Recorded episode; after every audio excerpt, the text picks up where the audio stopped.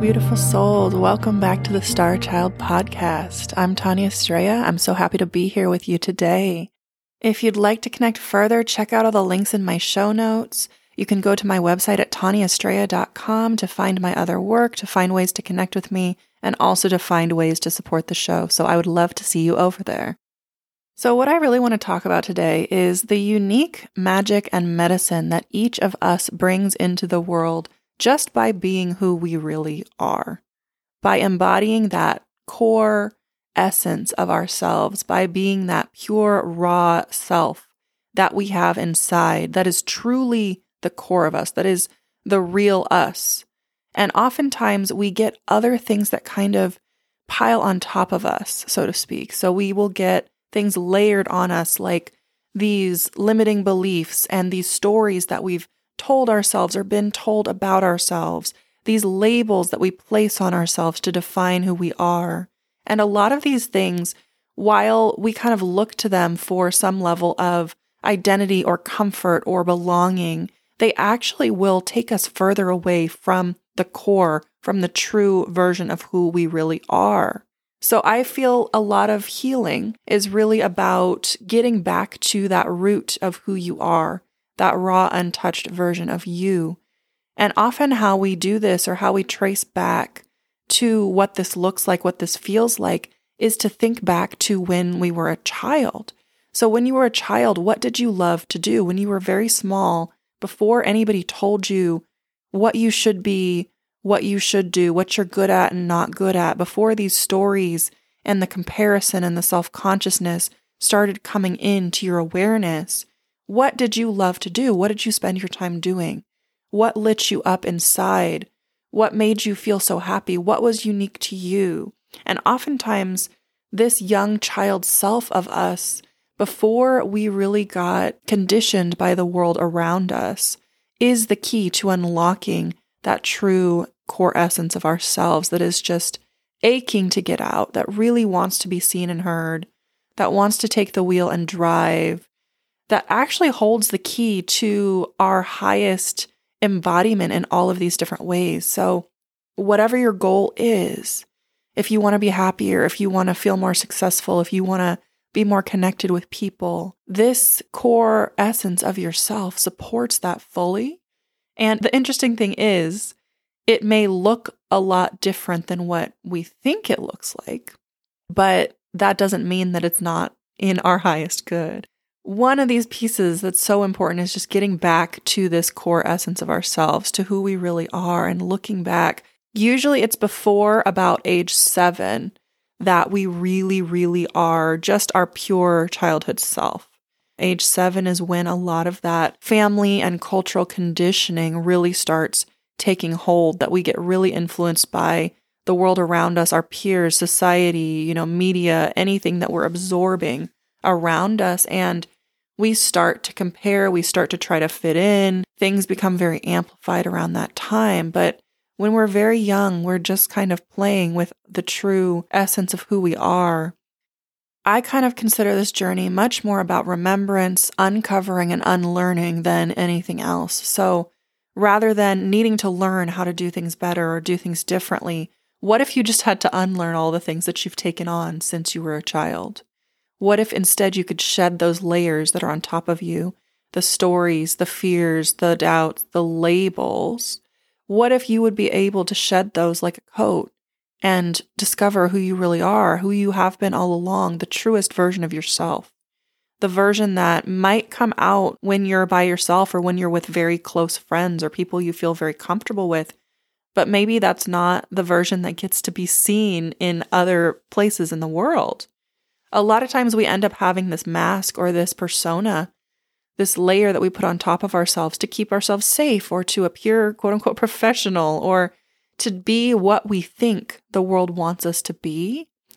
But what I'm here to tell you today is that really, when we do this, when we mask who we really are, when we cover and hide, we are robbing ourselves and the world of our unique magic, of the essence of us, of our specific energy, of our certain passions that only we hold and only we are able to put forward in the way that we do. Nobody is you. And while it can be very difficult sometimes to stand out from the crowd or to be yourself in a world where conformity is very, very prized, it is such a powerful, beautiful thing. And everything that I talk about here, I am moving through or have moved through myself. So this is from my own personal experience. This is stuff that I am moving through now, that I'm still thinking about now, that has been hitting me more and more recently, where I have shed so many layers of myself, but I keep getting called back to shed another one. You know, when I think that I've returned back to who and what I truly always have been, I realize something else that I'm still carrying, like a burden or some sort of emotional or energetic baggage that is weighing me down that prevents me from really jumping off and flying as high as I'm meant to in this life and beyond. So, this is something that I've just been thinking of a lot and wanted to share with you all today. So, what can really get in the way of us embodying who we're truly meant to be in this world? A lot of this is about what we've internalized, what we've been conditioned to kind of take on. These can be stories that we've learned from a very young age about what we're capable of or not capable of, what we should strive for and not strive for, what we're good at or not good at. And this can be things that people explicitly told us, or this can be our own fears, our own insecurities that are internal or can be kind of absorbed from the environment around us. So, for example, if we see a parent who is very insecure about their body, we will start to kind of pay more attention to our body, usually in a negative way. So, even if it's not something explicitly directed toward us, that doesn't mean it does not have an impact on us moving forward. And these things are often so subtle that they just become these unconscious kind of programs or foundations that we end up laying our entire experience on. We just learn that this is the way that it is. We learn not to strive for certain things. We learn not to express certain things or share certain things because they might not be accepted in the way that we want them to be. Or we learn that doing things the way we want to do them does not equal success according to somebody else's definition of success. So we hide.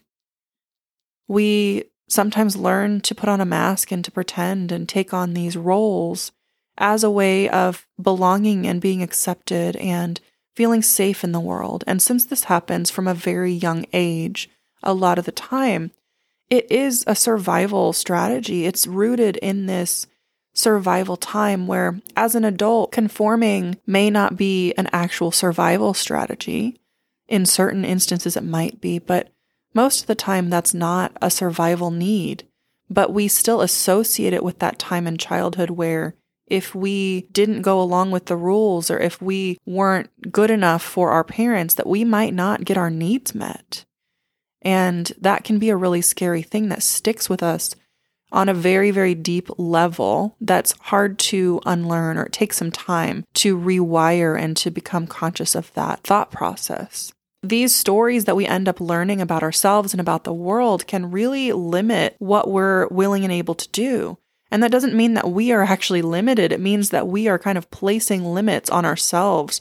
We've learned that we have these limits that may not actually be true. One thing that happens as we get older is we start to identify with certain things. We start to learn more about who we are and who we are not. But we do this a lot in relation to the world and in relation to other people. Sometimes we identify with something or somebody identifies us with something that then becomes kind of this label that we carry around with us. So it just feels like a part of us at a certain point. At a certain point, especially after you've held this for a period of time, you don't even question it anymore it just feels like a given. It just feels like, well, this is just part of who I am. But sometimes those labels and those stories that we tell ourselves can be the very things that are holding us back from what it is we truly desire and what we are actually meant for in so many ways. I'll give you a personal example there. For me, singing and music have always been, you know, the things that I love more than anything in this entire world. I love to sing. And I mean, depending what point in my life you've known me at, or what you're familiar with, you may or may not know that.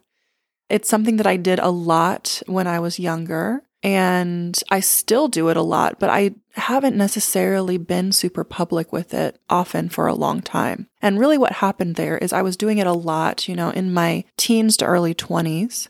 Um, I was in several choirs. I was writing a lot of music. I was playing the guitar. I was putting myself out there. What happened at some point is that I started to tell myself the story that I'm not good enough to sing. I'm not good enough to do music. So why am I wasting my time on this? Which is such a, a silly thing to think about in terms of is it a waste of time if you love it more than anything else? You know, it doesn't have to be any specific way. I've had a, a pull and a love and a passion for this for my entire life, but I went into this phase of my early 20s where it was about five or six years. I decided that I was better off listening to what other people thought I should do and that maybe I didn't know what I was talking about after all. This came after, you know, having some very difficult experiences, including a very intense heartbreak. And the lesson I learned from that, the story I started telling myself from that was I can't get what I want. If it's too good, if it feels too good, it's going to hurt me. It's going to leave. It's going to not be possible or available to me in some way. That was a very intense time in my life. I didn't fully realize consciously what lesson I had learned at that time or what I was doing to cope with that. But looking back on it, I started listening to everybody else over me. And before that point, uh, I was very in touch with myself. I was very, I had a lot of fears and insecurities and a lot of stuff that I would move through, but I was very much me. I would go after things even when they really scared me, including singing and things like that. And then in my early 20s, it was right after I graduated from college, actually, and I was going into grad school. I just decided that I must have been wrong about everything. I lost my faith in everything for a while. I considered myself an atheist for several years, actually, which is kind of funny to me now because I just didn't feel like I had anything left to believe in. I just strived for success and I did what I was told and I followed the steps that were laid out by so many people before me of, you know, you go to school and you go to jobs that you hate and you commute and go to sleep and wake up and do it all over again the next day. And I felt like through that period of time, I was the most unhappy I've ever, ever been.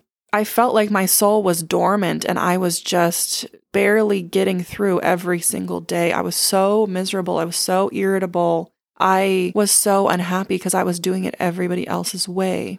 And I did need to go through that experience to realize, you know, how deeply I had internalized all of these stories about myself and stories about what was available to me in my life. And I really believed for a long time that following other people's advice and doing things other people's way was the way to do it, was the way to success. So I listened to a lot of things. I would ask a lot of feedback from people. I was very reliant on other people's opinions and advice at that point in time about what I should do. I didn't really trust myself for that period of time. When beforehand, I had a lot of hangups around that, but I would still trust my gut and do what I needed to do. But during this time, I not only went after things that other people thought I should do that were like other people's way of getting successful, I also shut down all of my own personal passions and hobbies, including singing. I didn't allow myself to sing for years. I tried to put that completely on the back burner and forget about it. And then any time that I would be reminded of it, I would ache and it would hurt, and I would try to avoid that. I would try to find something else to focus on because I thought that that wasn't the way in my life. And, you know, singing is an example here. That's not the full focal point of the story, but it's whatever it is that deeply, deeply calls to you. It doesn't have to make sense. It doesn't have to be for anybody else. Those are the things sometimes that we will approach from a mental space, and they don't always make sense logically from the mind. The mind is not equipped to understand things that aren't logical and don't perfectly add up and aren't linear and make sense according to these very stringent, structured definitions.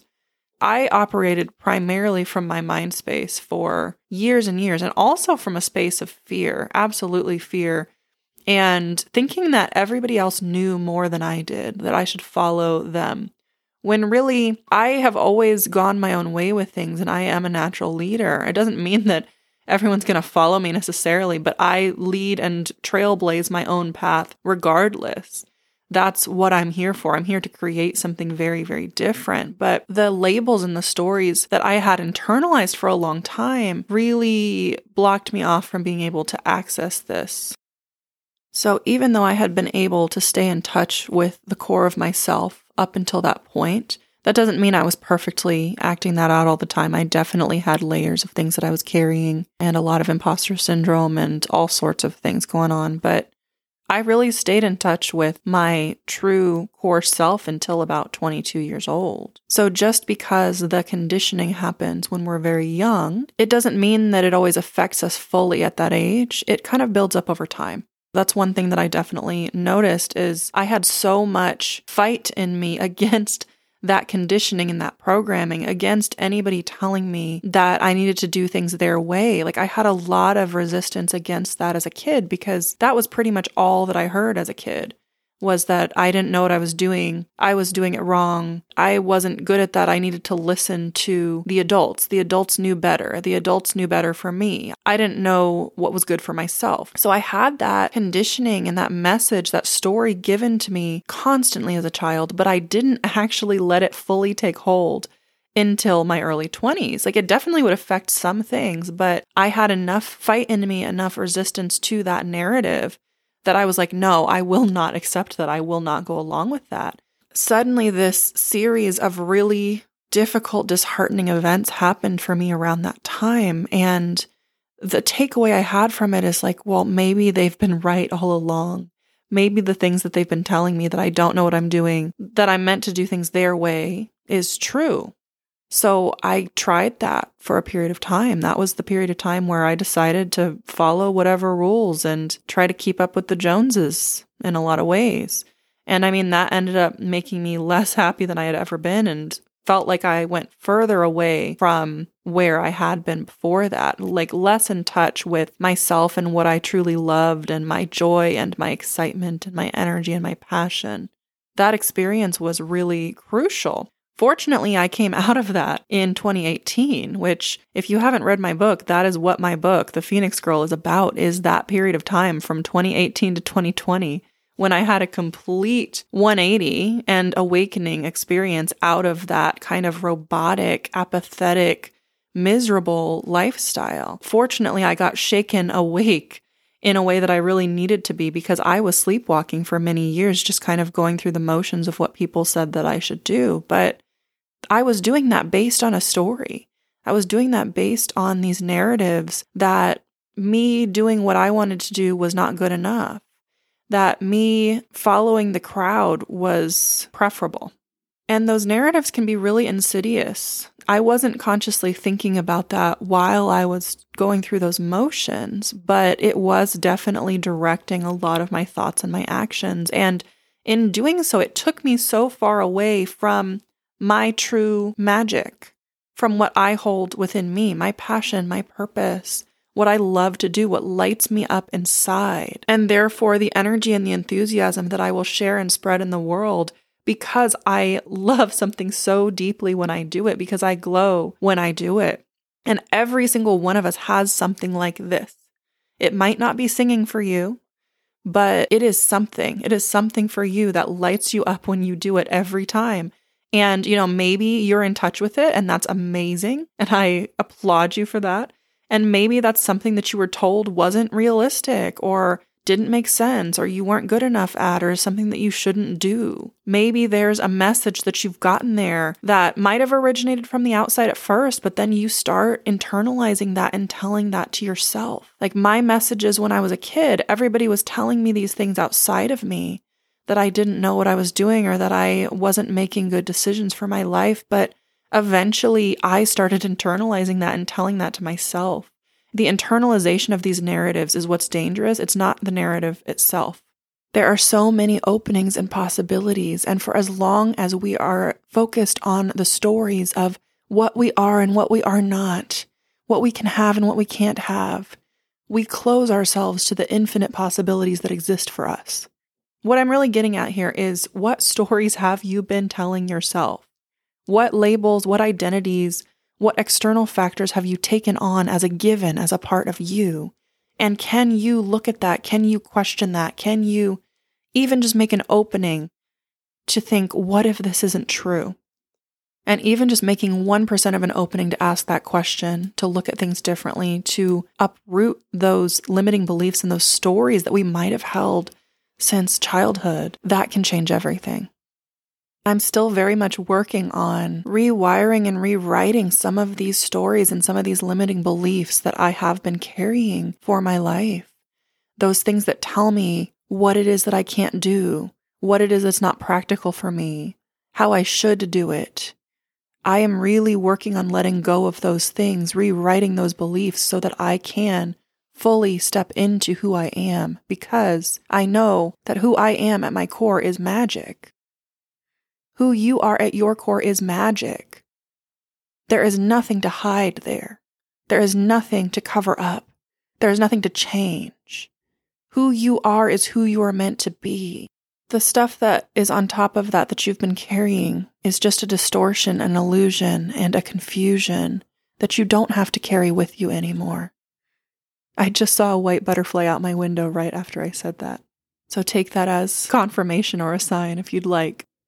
When you are fully rooted and embodied in your magic, you light up the room just by being there, just by being present as you are. And everybody benefits from that. And the thing that we don't always realize is that we are so deeply, deeply magnetic and bright and shiny when we are doing what we love to do. That just by being in this frequency, just by doing this, that is actually how you attract these opportunities to you, how you light up from the inside out and then in turn light up the room. Hiding who we are makes us more dull and less magnetic. It takes away the shine, it takes away the brightness. We become shades of gray. We become drones walking this world, all in a line. We become cookie cutter versions of each other. And you are here to be your own unique frequency. Bringing it back to music, I always think about this as we are all our own note. We're all our own specific frequency in the world when we are in alignment with ourselves. So when we're being our true self, our core self, we carry a tune. We have a particular frequency associated with us. It's like we're singing a specific note in the universal orchestra. And if every single person is singing their unique note, it is a beautiful harmony. If we're trying to copy somebody else's note, everything goes out of tune. This is your sign and this is your message to be your TAMP self, please. Let's be ourselves. I'm telling this to myself as much as I'm telling it to you, honestly. Um, so it's time. It's okay. It's safe to be seen. Not everybody will understand it and not everybody will like it, but they're not supposed to. And the people who do will find you. The more that you sit in that unique frequency, the more that you share your unique medicine and magic with the world just by existing as yourself, just by being you, the more the people who are aligned with you will come to find you. Thank you for being here with me today. If you'd like to connect, if you'd like to find how to support the show, check out the show notes. Check out my website at tawnyestrella.com. And if you haven't read the Phoenix Girl book, I would recommend it. There's physical copies, there's also ebooks available at my website. It was really a journey of my heart and soul that documents my awakening experience out of that kind of slumber state that I was in of conformity. Really, it's something that's so near and dear to me, and I love sharing it with you. So, thank you for being here. I will talk to you soon. Bye bye.